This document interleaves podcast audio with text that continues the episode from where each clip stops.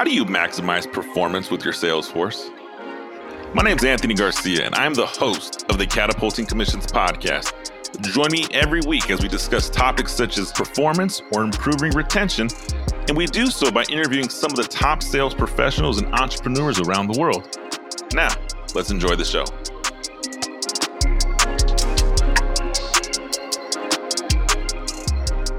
All right, I am extremely excited about our guest on today's show. Our guest on today's show was featured in my recent book, Catapulting Commissions. And if you've had a chance to pick up a copy, you probably know who I'm talking about. Lauren Gibbs is an Olympic medalist. She just won the silver medal recently in 2018 in the most recent Winter Olympics in Pyeongchang, Korea or South Korea. Lauren Gibbs is also a multi time national champion in the sport of bobsledding.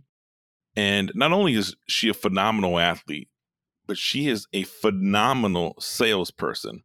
Lauren Gibbs is somebody who has climbed the ranks or had climbed the ranks in corporate America, becoming an area vice president, overseeing a large sales organization, relocating and building a ginormous sales team and a following. And she felt a calling to move from sales to her passion of pursuing her dream of becoming an Olympic medalist. In today's show, we talk a little bit about how Lauren made that transition. And then we also talk about the key takeaways for today's show. And I think there's some really value in learning what skills Lauren had as a sales rep and as a sales leader, and how those transferred into her role as becoming a brakewoman for Team USA. Lauren has consistently crushed ceilings. She's a sought after keynote speaker. Often her schedule is booked non season from organizations that want to hear her drive and her message on how to achieve a goal you set for yourself when you refuse to accept anything less than success. You can catch her most recent TED Talk, and I'll include that in the show notes, but it's Lauren Gibbs from Boardroom to bobsled, the courage to become an Olympian. It's recently posted on TEDx. It's on YouTube. Again, I'll put that link in the show notes. If you ever want to get any information on Lauren Gibbs, you can catch her at her website at laurengibbs.club. Again, that's laurengibbs.club. And you can find her on any social media, LA Gibbs84. Now, let's talk with Lauren. Welcome to the Catapulting Commission show. I'm extremely excited at who our guest is today. This is our inaugural guest to kick off our interview series. Lauren Gibbs is a 2018 U.S. Olympic medalist in the sport of bobsled. The reason I have a bobsledder on the Catapulting Commission's podcast is Lauren, in her previous career, was a top performing sales professional at the individual level, at the team management level, and she's taken a lot of those skill set that she developed in sales and I'm curious to see how that transpired into her ethic and created her to be an Olympic athlete. So, without further ado, welcome Lauren Gibbs. Hey, Anthony. Hey, Lauren.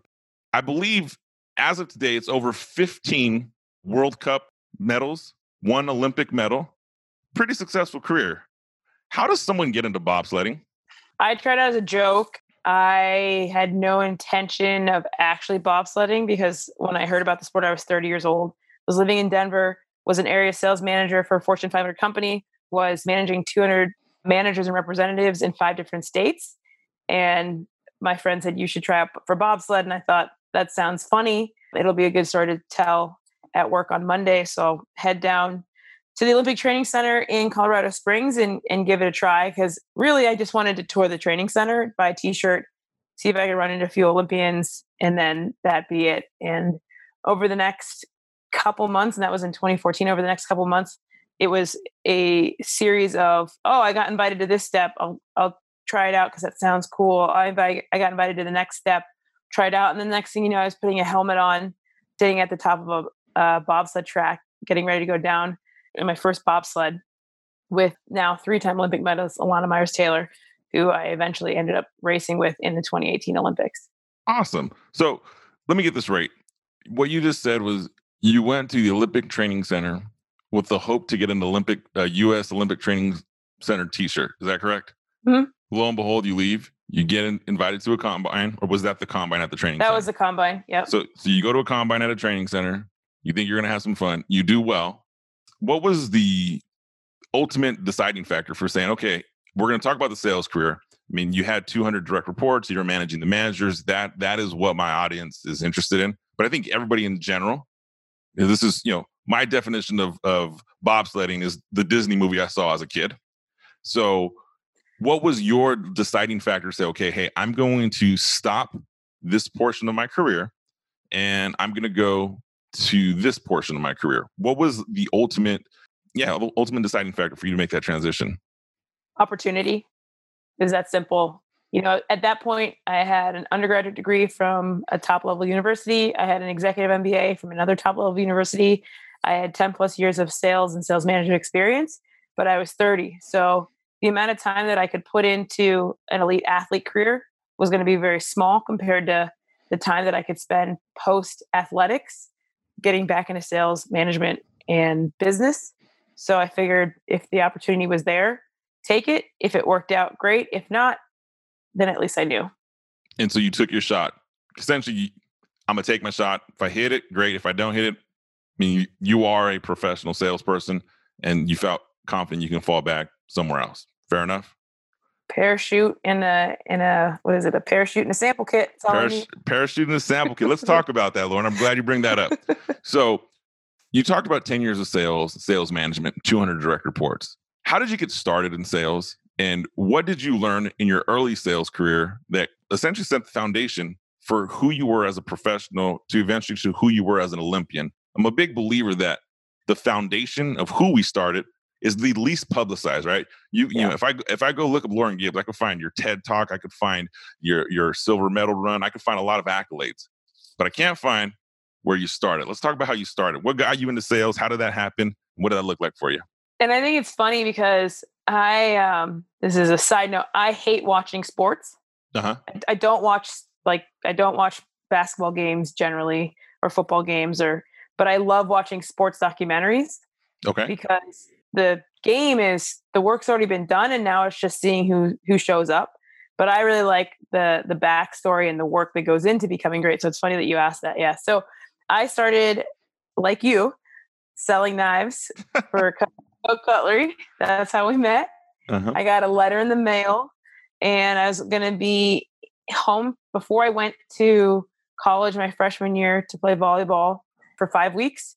I did one other interview at J. Crew. It was a group interview. They didn't give me the time of day, and I got this letter in the mail.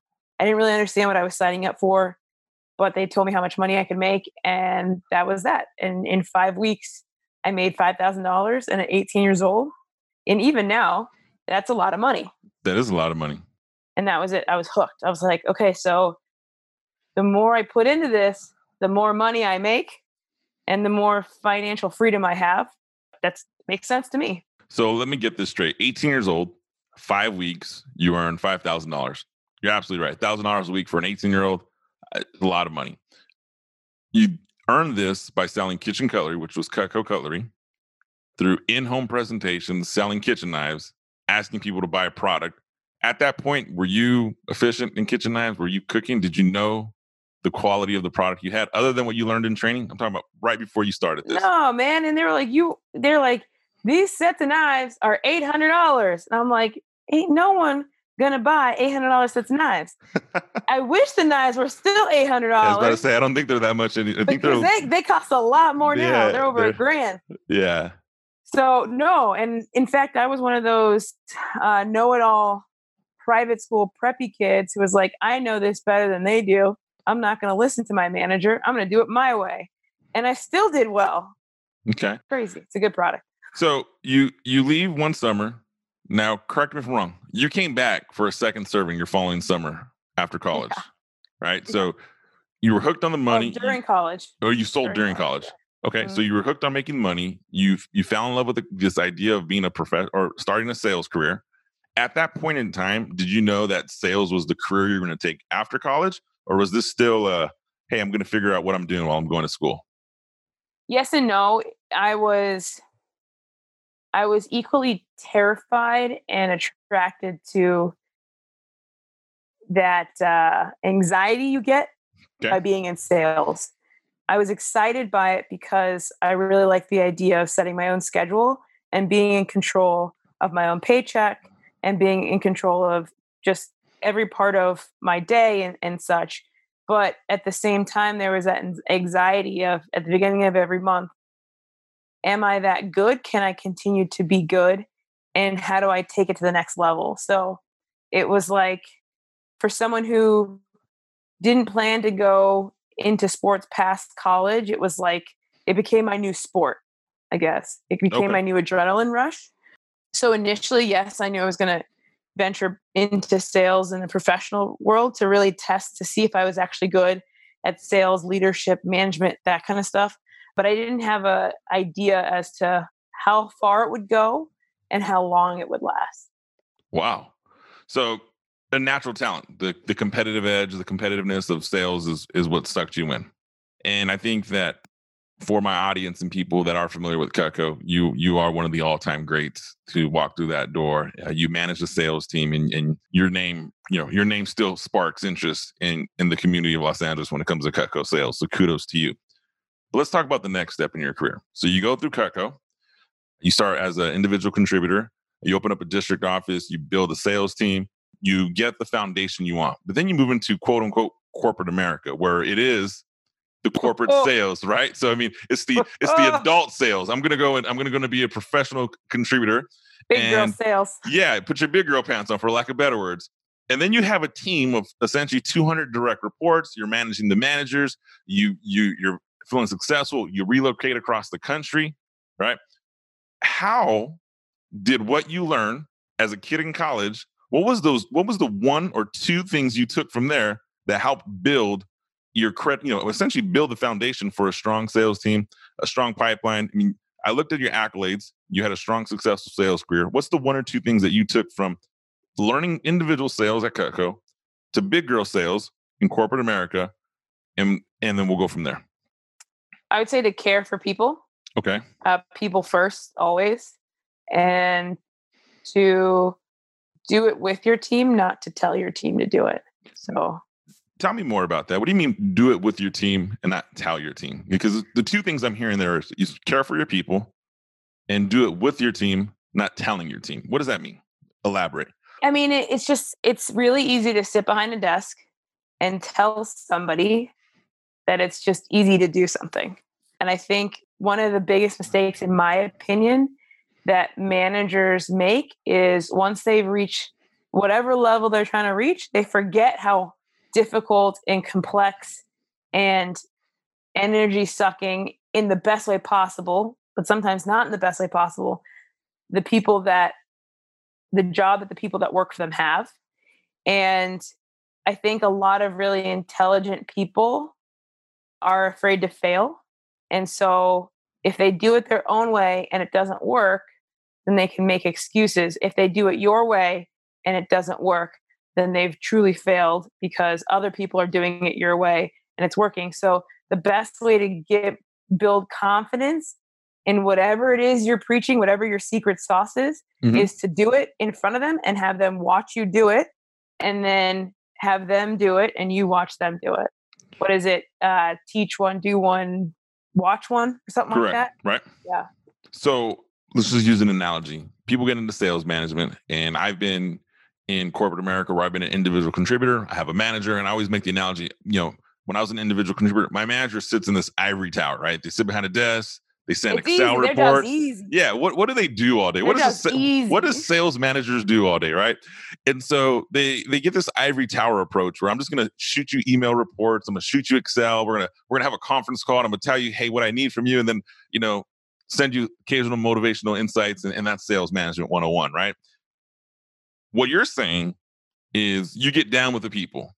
So I'm assuming in one of those things that you that you learn or that you're talking about is if your people struggled, were you the answer? Where hey, I'm going to come show you, I'm going to come watch you, I'm going to come do it for you. Where did you decide? Hey, I'm going to sell your product. I'm going to teach you how to sell. Versus I'm going to observe you sell, and I'm going to let you fail, but not fail all the way. I'm going to, I'm going to right. hold you.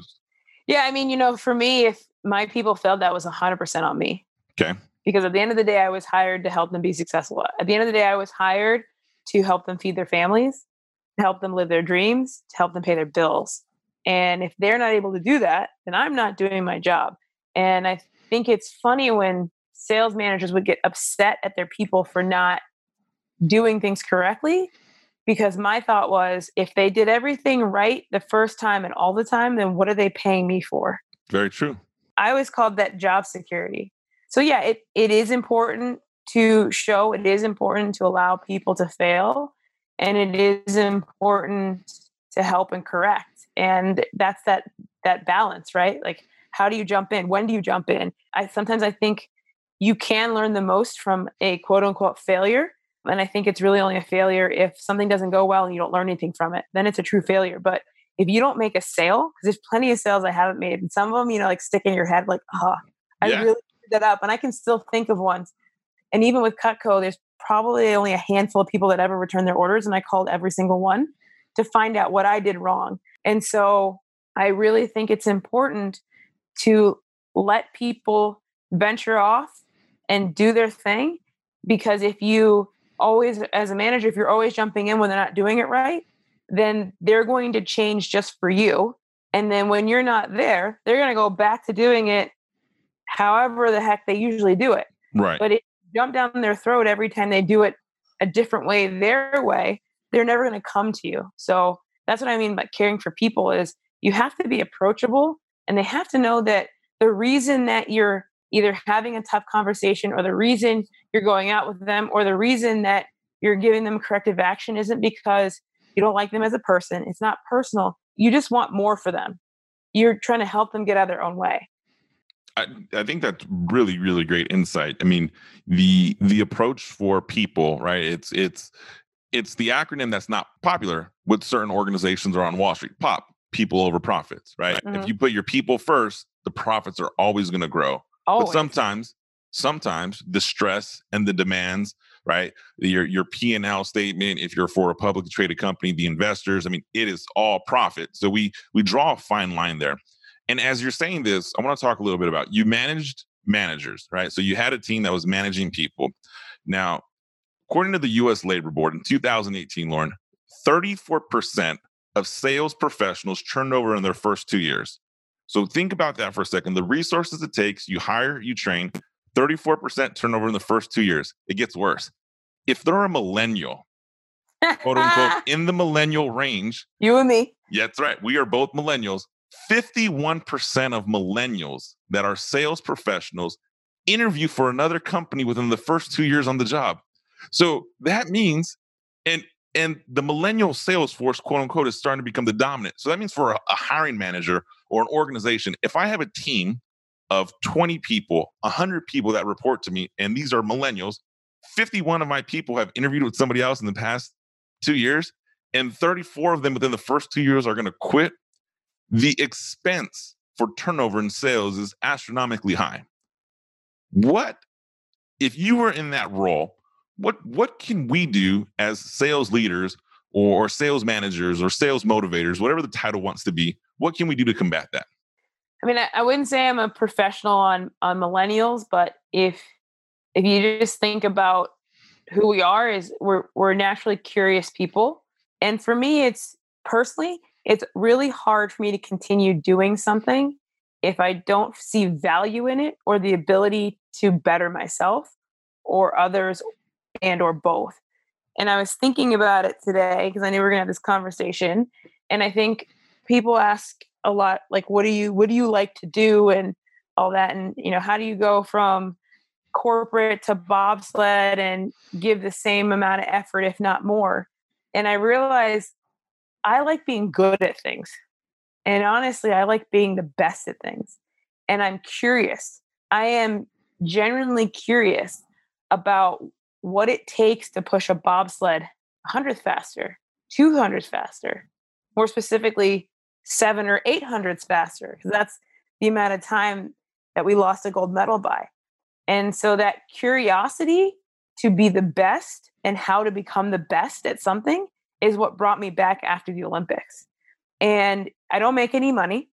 Okay. Uh, I live below the poverty line.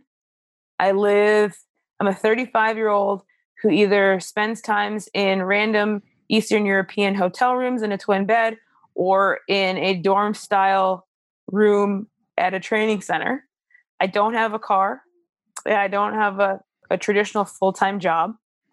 And yeah, but but I, I am more happy now than I was before because I found something and I found people who help me strive towards greatness and can teach me things and can pique that curiosity and that interest. And I found a different way to give back to the world because I'll tell you right now, I don't sit around looking at my Olympic medal. Half the time it's not with me, it's in the other room. But when someone finds out that you went to the Olympic for the United States of America, the smile and the joy that they get in sharing that story with you, and you know the, the number of people who are like, "Oh, I watched that event. I'm pretty sure I watched you in your medal." That's the coolest thing in the world. And so the ability to bring joy to others and my curiosity on what it takes to be the best in the world at something is what's kept me at a job that basically makes no money. So you're telling me you can't flash a six-figure job and keep it a millennial's interest? Check your check yourself, right? Yeah, yeah. I mean, I definitely think it's it starts at the top. You described, and and as you described it, I, I got chills. Right, the passion you describe about your transition to something you love, bobsledding, perfection, skills. And I say this because I've known you for years. You've had that desire in every industry you in. You never said, "Hey, I want to go work in corporate America to be the worst sales manager." I, hey guys, someone has to take last place. I'm going to volunteer. That wasn't how you approached it, right? So, no. Is it possible one to install that drive and hunger in other areas of your life to people who you mentor? Because that right now, you know, and, and, we've talked about this, right? You, you're you are becoming a mentor or a icon for young athletes, for young professionals, for young women athletes. I, my daughter watches you eh, on compete, and we talk about you know what it takes to to achieve that greatness. How do you install that in a 28 year old sales professional who's trying to figure out what's going to happen? Is it possible? One, and if so, how do we do it? Yeah, I definitely think you instill that in people. I think it's important to get to know the person and find out what makes them tick. Right? my coaches, I think, accidentally have found what makes me tick. And it's, I never think I'm good enough. And not in a woe is me. It's just, I always want to be better. Okay. And so they kind of they they kind of jab at me a little bit like, well, if you'd push faster, and I'm like, yeah, you're freaking right. I should have pushed faster. And you know, today was one of those days where everything hurt. My warm up hurt. Sitting hurts. Sitting right now hurts. My you know my adductors, my glutes, my knees, everything feels crap. But you know what? What I was thinking about today was am I going to regret not giving all of this workout at the 2022 Olympics when it's the fourth run at the Olympics and I'm going for gold again? I'm going to really wish I'd really worked harder, you know, in my in my training. And so you got to just figure out for a manager, you got to figure out what excites somebody, what sets their soul on fire, right? Like for my TED talk, what keeps people up at night and gets them out of bed in the morning. And I think people get stuck assuming. They assume because the person took a sales job that it's all about money. And if I flash commission uh, checks at you and I show you what other people are making, then it's just automatically fire you up. But that's not the case. So I think the best way to instill that work ethic in other people is to find out what matters to that person, what makes them tick, and what they're hoping to get out of this job. Just have an honest conversation. Like, you know, this may not be the job that you're in forever, but while you're here, you're going to get as much out of this as humanly possible because that's always been my goal. The last corporate job I had, I didn't love, but I learned a lot. I learned a lot and I made every day count. So if they're not going to be if they're if they're there for a good time but not a long time, how can you impact them in a positive manner that they always talk about that that one manager I had at that one job that I wasn't there for very long, but man, did that guy or gal change my life. I mean that that is is insightful, very profound. I think that that's a conversation that in sales leadership people don't have enough. People don't want to acknowledge and saying, "Hey, you're not going to be with me forever." Right? But while you're here, how can I get the most out of you? What can I do to provide value to you? And in doing so, here's what I need you to do for me so we can work together as a team i think it's it's it's a common common mistake right and and and i know i made it when i was a new hiring manager and i'm assuming you did. I hired somebody I'm like dude they're gonna be with me forever. Like we're gonna grow old together we're gonna have retirement Oh, parties together. This is gonna be my top rep. yeah. They didn't it- show up to training. yeah it, it, it doesn't always work out that way right? So No. I, I think that's a great conversation that that you know one of the nuggets that i'm pulling from today is is i think it's important for us to acknowledge what's our time frame you know? And if you don't know the time frame that we're going to be together that's great but let's make the most of the time we have now and i know in times when i've had that conversation or similar i've lifted weight off people's shoulders i'm saying hey look dude i know you're going to be with me for the next two or three years and i know your plan is to relocate get married or do something different i'm excited but you know what my plan while you're here is to get you the most you can before you get there. Hey, I wanted to take a quick minute and interrupt this episode for a second. I hope you're enjoying what you've heard thus far. Are you a sales professional or do you manage a team of sales professionals? I imagine you know someone who struggles with complacency. I'm talking about the sales rep who has all the tools to be a top performer, but just can't seem to get past the mental hurdle that is holding them back. I completely understand and I relate with you. That is why I've created a detailed approach on how to get out of this stage of complacency and put yourself in position to achieve your next sales goal. Be sure to visit my website, catapultingcommissions.com. Once there, you can find the link to pick up a copy of my international best selling book, Catapulting Commissions. Now, let's get back to our show. So let's transition here a second. You talked about your TED Talk, right? And your TED Talk from boardroom to bobsled is by far one of my favorite TED Talks that is out on the market right now. I And think you're biased, but I appreciate it. I, I, you know what, I might be a little biased, and I, and I will even go further and say, you know, Lauren is one of my favorite keynote speakers that you've not heard of yet. Some large organizations have pulled Lauren in to train and teach some of her philosophies to the sales force. So I'm biased on your TED Talk, but I can't be biased on the numbers and the the companies that are loo- looking after you. Here's what my favorite part of your TED Talk is: things Lauren learned from the back of a bobsled. Not everybody, and I would I would argue that anybody from my audience isn't going to relate to this, and if they do, is because they heard about this from your audience in your bobsled community. So the things less you've learned from the back of the bobsled you shared on your TED Talk, prioritize what matters, ask for help, and focus on what you can control. I'm extremely ecstatic to or extremely excited to discuss all three of them, but the one that pulls to me here is asking for help. Mhm. I've always been brought up where asking for help it's a sign of weakness. Mhm. It's really uncomfortable to call and say, "Hey, I'm I'm uncomfortable or I'm uncertain. I need to ask for help." So let's talk about that a little bit. Do you still ask for help right now in the sport of bobsledding? And can you give us some examples of when you asked for help when you were in sales management? Yeah, I mean, I ask for help all the time. This is year six for me in bobsled. Okay. And I wish I knew how many runs I'd taken, but essentially I can only practice my true job five seconds at a time. And at the Olympics, my job was all of 20 seconds long. Is that how long the push is down the bobsled? Yeah, it's about five seconds per push, a little bit longer. Wait, you've trained years. Yep. To compete in for the 20 seconds. to compete in the Olympics for a portion that you control for less than 20 seconds. Yeah. So no, I can control 20 seconds of it. The other three minutes and however many seconds, I'm just sitting down. You're along for the ride. Yep. That is that is insightful alone as far as the level of commitment. You know, you put in perspective 20 seconds. I mean, we Four went- years for four minutes is what I was coining it. Yeah. Yeah, that's pretty Yeah. impressive. All right, so let's go back. Ask for help. How do you Mm-hmm. ask for help? You know, what what who do you look for from help? Because that's really important. Because you know, I, I don't know if you if you recall, but I, I, Jim Rohn once said, right, you can't motivate an idiot because at the end you still have just a motivated idiot, right? I think about asking for help, right? There's this is the day and age. Social media makes it easy to ask for help from Yeah. anybody, Yeah. from everybody. Yeah. Right.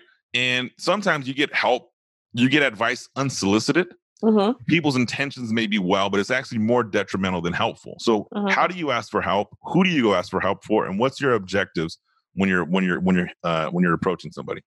So I take a sales approach. I widen that funnel and I ask anybody where it makes sense to ask for help. So whether it's a sprint coach, there's a there's a multis coach, which he coaches heptathletes in okay. Chula Vista. I have him look at my push video. I asked other bobsledders. I asked different bobsled coaches. I asked teammates. I work a lot with rookies. Rookie bobsledders teach me a lot too because sometimes it's something simple that I forgot to do, but I know to do it intrinsically because I tell others to do it, but I've been doing it so long, quote unquote, so long that I've lost touch of the basics. So I ask a lot of people, and it's it's different for everybody because I'm one of those people who likes a lot of information, but I'm also really good at filtering out information because you can't try everything all at the same time. But you can jot it down and keep it in your back, backlog because some of the things or some of the, some of the advice you're going to get, you're not ready for. And so, you know, for me, there's there's a few different parts of what I do. Right, I hit the bobsled, and then there's an accel phase, and then there's a upright phase, and then there's a load. So we'll call it four different phases. And if I'm not doing the hit properly, it's going to screw up the load okay. because I'm going to be in a bad position. So maybe this piece of advice on my load would work if my hit was correct. Right. So for me, it's just I take in a lot of information. And then when it comes to performance or race day, you just have to be an athlete, you know, clear your mind and just let your body take over. And that's the same with with sales, right? You get different advice on intonation, questions you can ask, the type of questions, how many questions, listening, active listening. But at the end of the day, you know whatever your model sales call is, that's what you that's your go-to on game day, which is in front of a customer. Awesome. I think that's it makes total sense. And I also think it's super exciting that you said you asked the new bobsledders for help, right? Mm-hmm. I, they I don't think... know it. Wait a minute. What do you mean they don't know you're asking them for help? Because I'm just I'm like looking over their video. They're asking okay. me for help, and then looking over their video and coaching them. I'm like, huh, I need to do that again. I need to push with both feet off the block before I take my first step. But it's go. little things that are very basic that you forget to do and you forget to emphasize and you forget to focus on as you get further along down the path. It's kind of like, oh, you know, I always start my sales call with this question.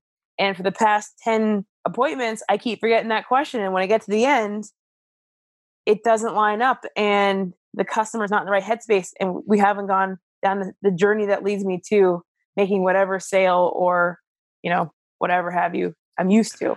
Well, I, th- I think that brings up a really good point, Lauren. You're you're saying that you're asking the newer people without really asking them. You're you're taking a, a development approach, right? You're you're mm-hmm. helping them develop. You're helping coaching them. Mm-hmm. But what I hear is is you're a student of mm-hmm. your craft still, and six years in bobsledding, and it sounds like you're taking the same approach with the same intensity as it was six years ago.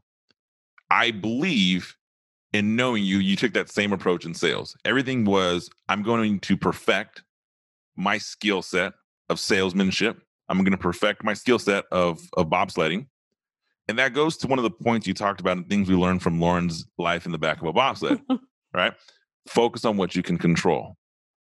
What are the things that a because this this this episode, someone's listening to this episode, and I assure you, someone's listening right now, and they're like, okay, I, I piqued interest, kind of know a little bit about Anthony, Olympic bobsledder, former top performing sales professional, sales leader. You know, this is great. I'm not going to bobsled, but, but, you know, I have a mortgage, I have a family. I'm stuck in this area of complacency, and I want to be able to to control my destiny, for lack of better. So I want to improve my sales outcome. What are the few things that people can control for the desired outcomes they want in life? whether it is sales, whether it's bobsledding, whether it's boxing, you know, whether it's CrossFit, whatever the scenarios are. What is it, the the things that they can control, regardless of the the sport or activity or or or job? I would say it's all the little things that are seemingly innocuous or don't matter, like going to bed early enough, getting enough sleep. It's uh, getting yourself on a schedule, eating better, staying hydrated. And people are probably listening to this like, why is this this 35 year old athlete ex salesperson telling me to stay hydrated because it matters because if you're tired at work and you're in a bad mood it multiplies right so it goes into how you interact with your install manager or how you interact with your manager or how you interact with your assistant or how you interact with a customer when a customer hits you with you know an objection that normally you could just handle easily, but you're in a bad mood and you're over it because you went to bed too late, you got up late, you're rushing, you spilled coffee on yourself. Now you're just like, you know, screw it, I'm over you. And it all matters. So that that's what I would say is the little things matter. Every little piece matters. So you can control control the things you control. You control your attitude. You can control how do you respond to adversity. You can control getting to work early and being prepared and studying before you go in to see whatever next client. You can control doing some research on your next potential customer. You can control all those things before you start pointing fingers at everybody else for your missteps or failings. Dude, that is that is super insightful. I I'm, I'm glad you elaborated on, on what you can control, and uh, I will have my daughter to listen to that because I I talk with her about controlling what she can control. She's smarter than both of us. That's she, the problem. She she is smarter than both of us. So that is bad. Uh, that I'm is scared. A, that is a bad issue, right? bad. All right, Lauren. Well, let's uh let, let's wrap this thing up here. All right. So end of the day in bobsledding, what's the one one sentence answer? What has to happen for you to say today was a productive day in training? I got up and gave it my all. So by giving it your all, 100% committing, are there days you don't give it your all? But like really, really giving it my all. Like today was one of those days where I felt like crap and I could have shorted my warm up and rushed through my workout um, and been on my phone, but I put my phone aside. I really focused on my warm up, really focused on, you know, just releasing things that were tight. And then I took it one rep at a time. So I had maybe six sprints. And I just focused on that one sprint. And then as soon as I was done with that sprint, relax the mind until it was time for the next one so that I could really give my all in every workout. I try not to do workouts now without intent. In fact, I have this bracelet. It's uh, from myintent.org. It was a, an exercise we did with my team at team camp, and mine just says intent. So everything I do, whether I'm having a conversation with somebody, whether I'm giving someone advice, whether I'm working out, I do it with intent because I love the saying, people won't remember what you said, but they'll remember how, how you made them feel. And so I want to make sure that any t- any situation I go into, I'm doing with utmost integrity, respect for myself, for the people around me.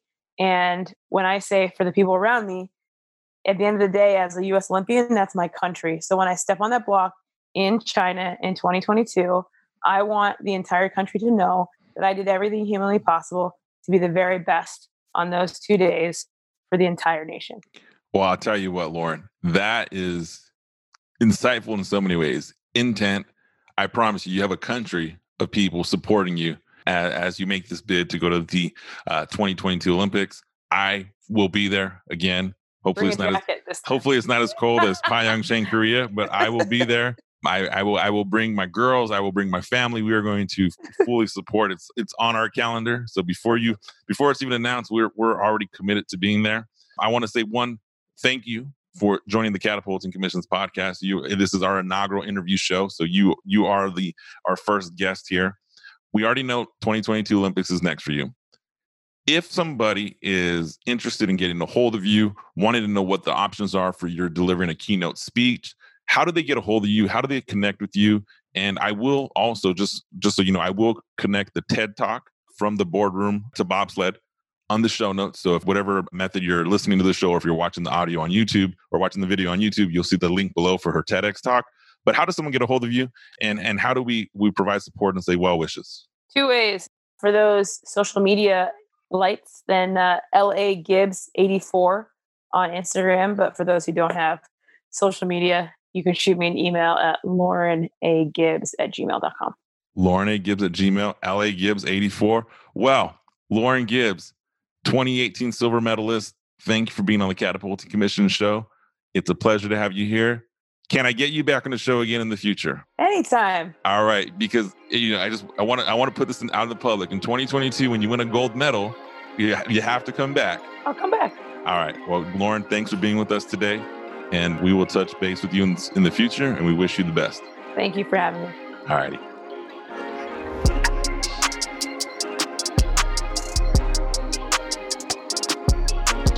Well, that does it for today's episode on Catapulting Commissions with Anthony Garcia. If you found some value in today's show, please be sure to head over to iTunes and leave a five star rating. Don't forget to subscribe to Catapulting Commissions. That way, you get notified of new episodes every week. Lastly, please take a screenshot of today's show and share it on Instagram.